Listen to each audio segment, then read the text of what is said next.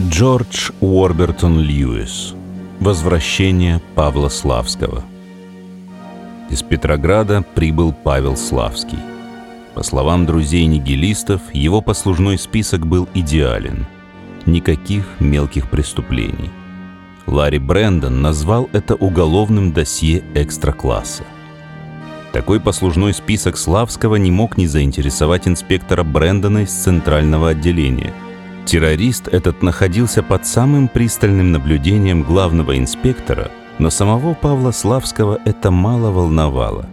Согласно старым записям, стоило ему узнать или даже почувствовать, что за ним следят, он продолжал планировать очередное преступление.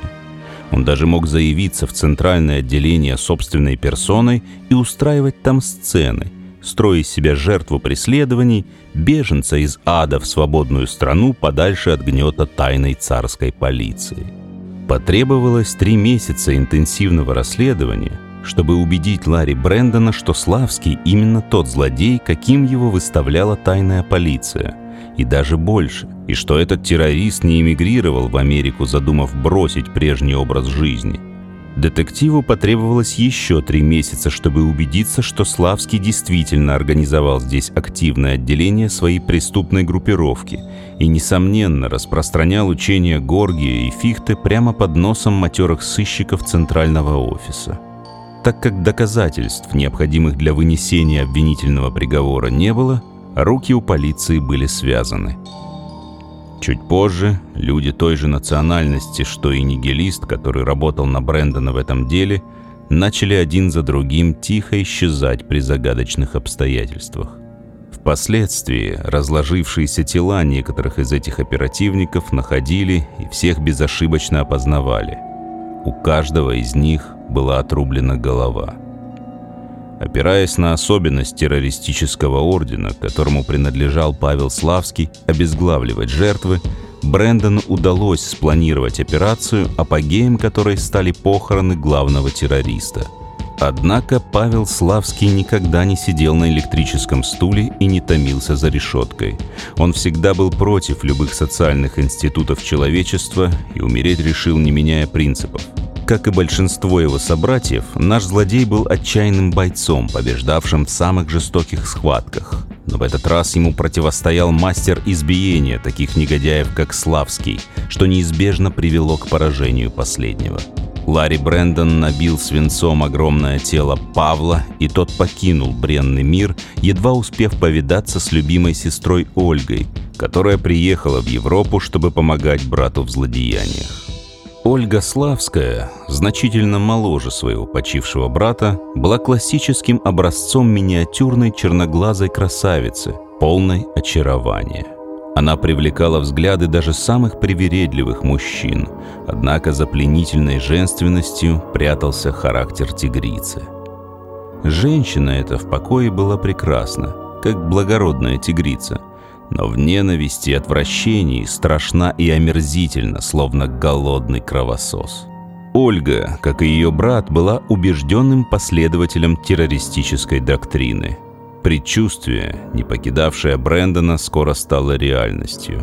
Странная девушка, которую боготворили мужчины, а женщины ненавидели от зависти, сразу была избрана на место своего брата в тайный орден террористов под названием «Лига».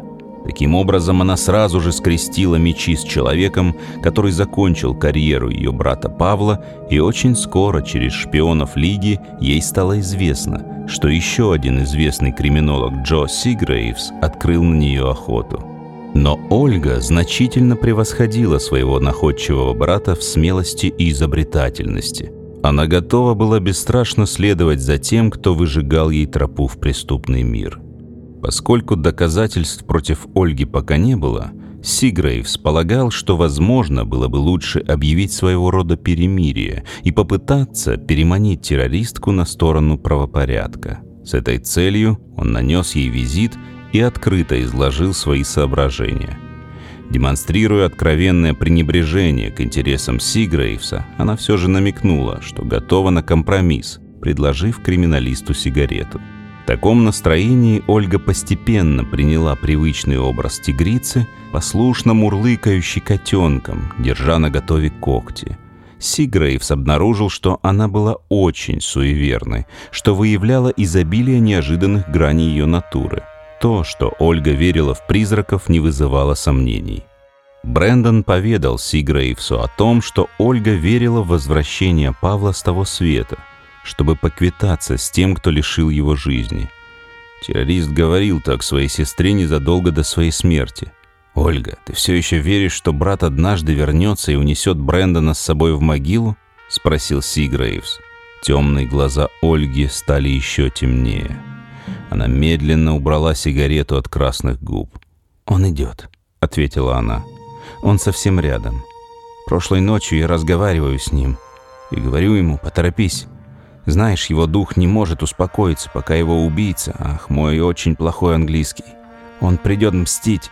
«Глупо ты себя ведешь, Ольга», — настаивал Сигрейвс. «Если ты и правда отказываешься прислушаться к моему предупреждению, будут большие неприятности.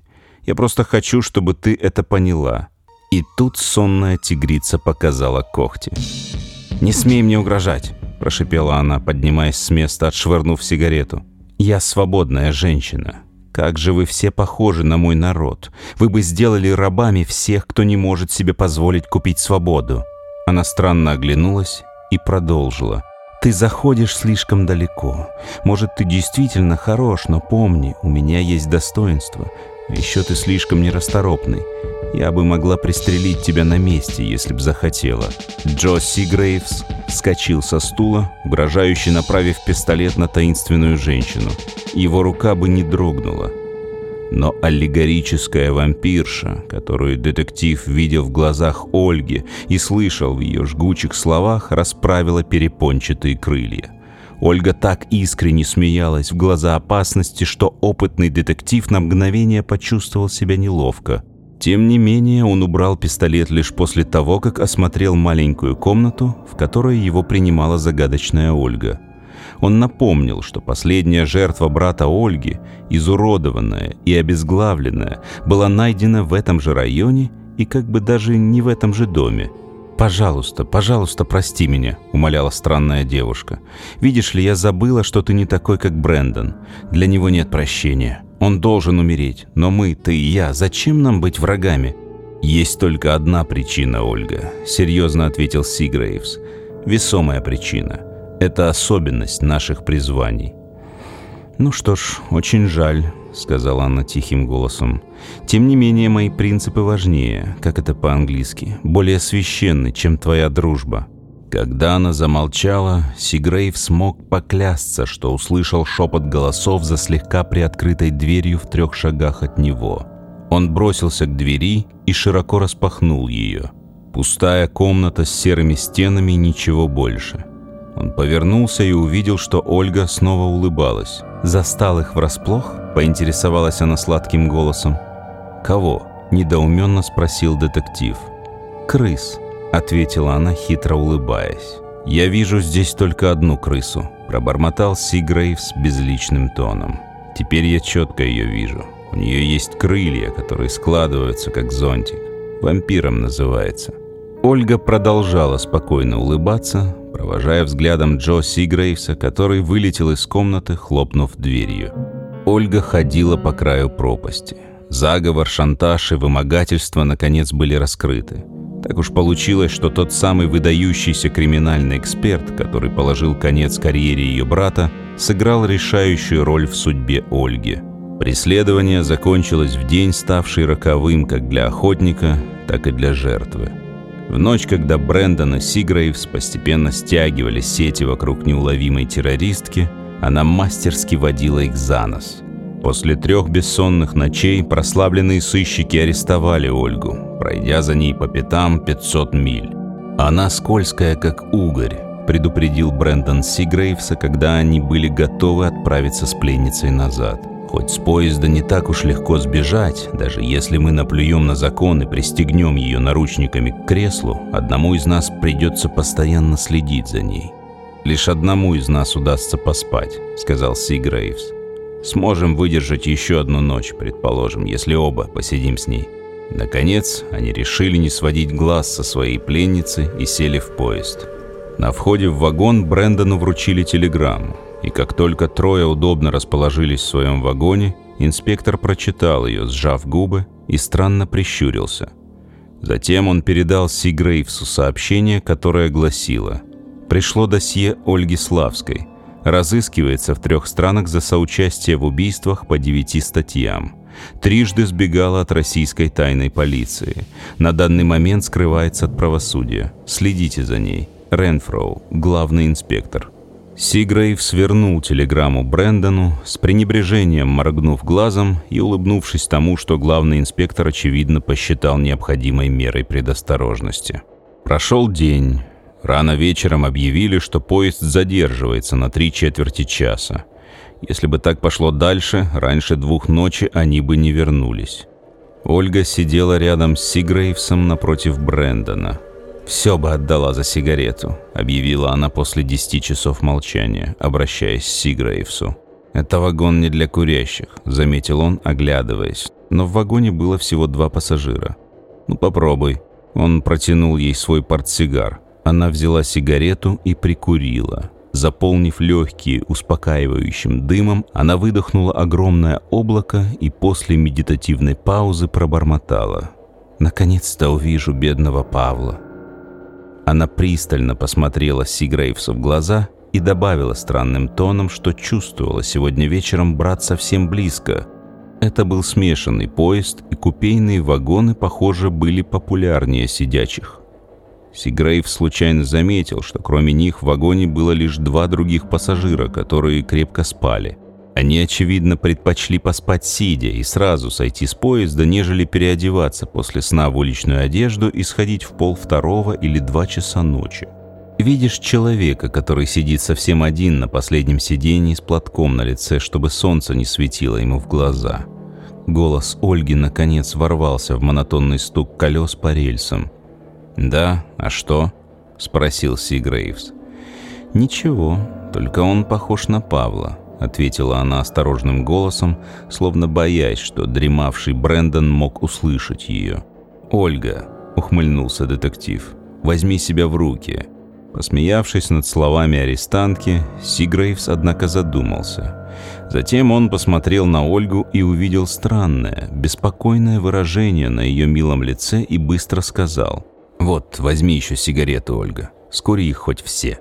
В полночь проводник делал обход вагона. «Мы прибудем чуть раньше двух часов», — сказал он в ответ на вопрос сонного Брэндона, который, похоже, окончательно проснулся и осматривал вагон.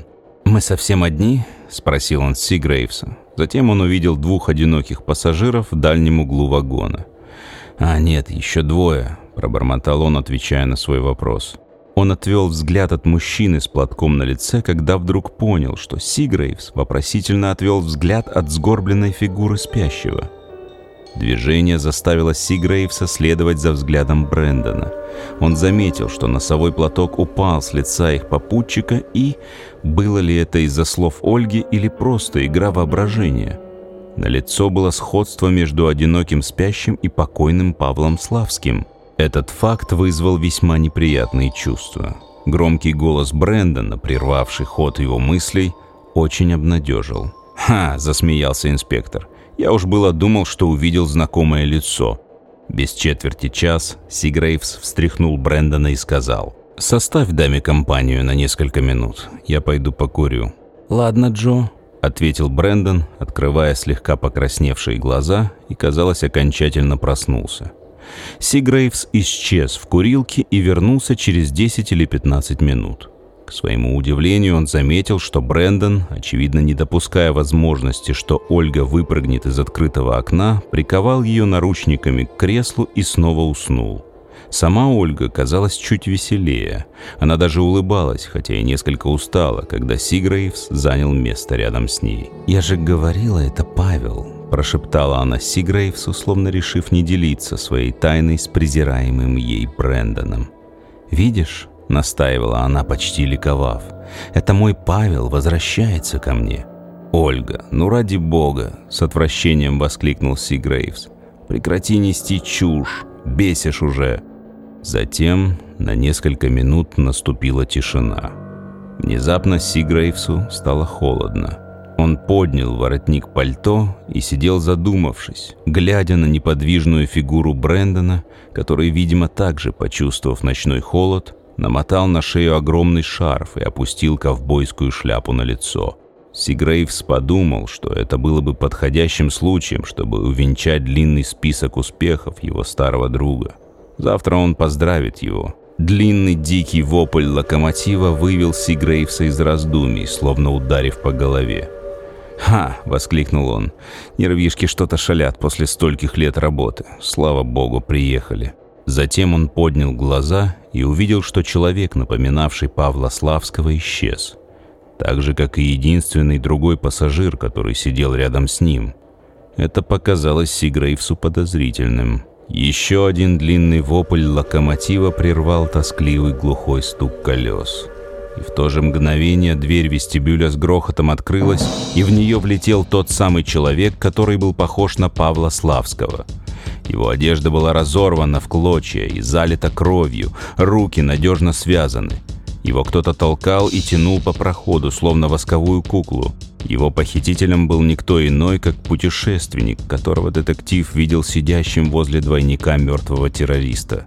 «Он дрался как тигр, мистер Сигрейвс, но теперь он мой. Он из шайки вашей Ольги. Это ее второй брат. Он узнал, что за ней охотятся, и только что прибыл из Европы, чтобы помочь ей сбежать. Джо Сигрейвс сидел ошарашенный. Джим Маклин из центрального офиса, умело замаскированный под селянина, поймал третьего Славского, но как он его выследил? Маклин объяснил. Видите ли, Ренфроу узнал о замысле этого парня, раздобыл его фотографию и отправил меня с вами, Брэндоном и Леди. Я притворялся спящим и сделал вид, что проснулся, когда мой парнишка пошел на выход. Тогда я внимательно посмотрел на него и, убедившись, что он тот, кто мне нужен, сделал первый шаг. Мы дрались, бежав через шесть вагонов, и добил я его уже у топки паровоза. «Что его выдало?» – спросил Сигрейвс недоуменно. «А, ну конечно. Я понял, что что-то не так, когда Брэндон, казалось, заснул, но женщина смеялась. Этого было достаточно. Я решил скрутить моего соседа. Джо Сигрейвс протянул руку и осторожно потряс Брэндона, который все еще спал, как убитый, и тот свалился в угол между сиденьем и окном. «Ну хватит уже!» — крикнул детектив своему спутнику. «Приехали!» Но Брэндон продолжал спать. Сигрейвс немного подождал, затем снова встряхнул его. «Давай, Ларри!» — сказал он, поднимаясь. Но Брэндон не шевельнулся, и Сигрейвс бросил вопросительный взгляд на Ольгу, все еще прикованную наручниками к сиденью. В ее триумфальной улыбке было что-то жуткое. Смутное предположение, которое пришло в голову Сигрейвсу несколько часов назад, теперь подтвердилось. Не было никаких сомнений в этой дьявольской насмешке. Она слезнула кровь со своих алых губ. Ольга Славская сошла с ума. За все последующие годы Сигрейвс так и не смог забыть тот ужас, когда с головы Брэндона, не реагировавшего на тряску, слетела шляпа и обнажила безжизненное лицо и пустой взгляд. Павел Славский не вернулся, как предсказывала Ольга, но оставил последнее ужасное напоминание о своих отвратительных деяниях. Когда Сигрейвс оправился от шока, и они с Маклином снова обратили взоры на Ольгу Славскую – они знали, что женщина, хотя и в наручниках, сама участвовала в своем последнем террористическом акте в Америке. Это было невероятно, но глаза детективов не обманывали. Кровь с ее губ потекла по аристократическому подбородку. Ольга сидела, складывая и разжимая изящно украшенные руки, словно якобы удерживая себя в плену перед удивленными взорами великих следователей – снимая и надевая наручники на свои миниатюрные гибкие ручки. Рассказ Джорджа Уорбертона Льюиса «Возвращение Павла Славского» был опубликован в первом номере журнала Weird Tales Magazine в марте 1923 года.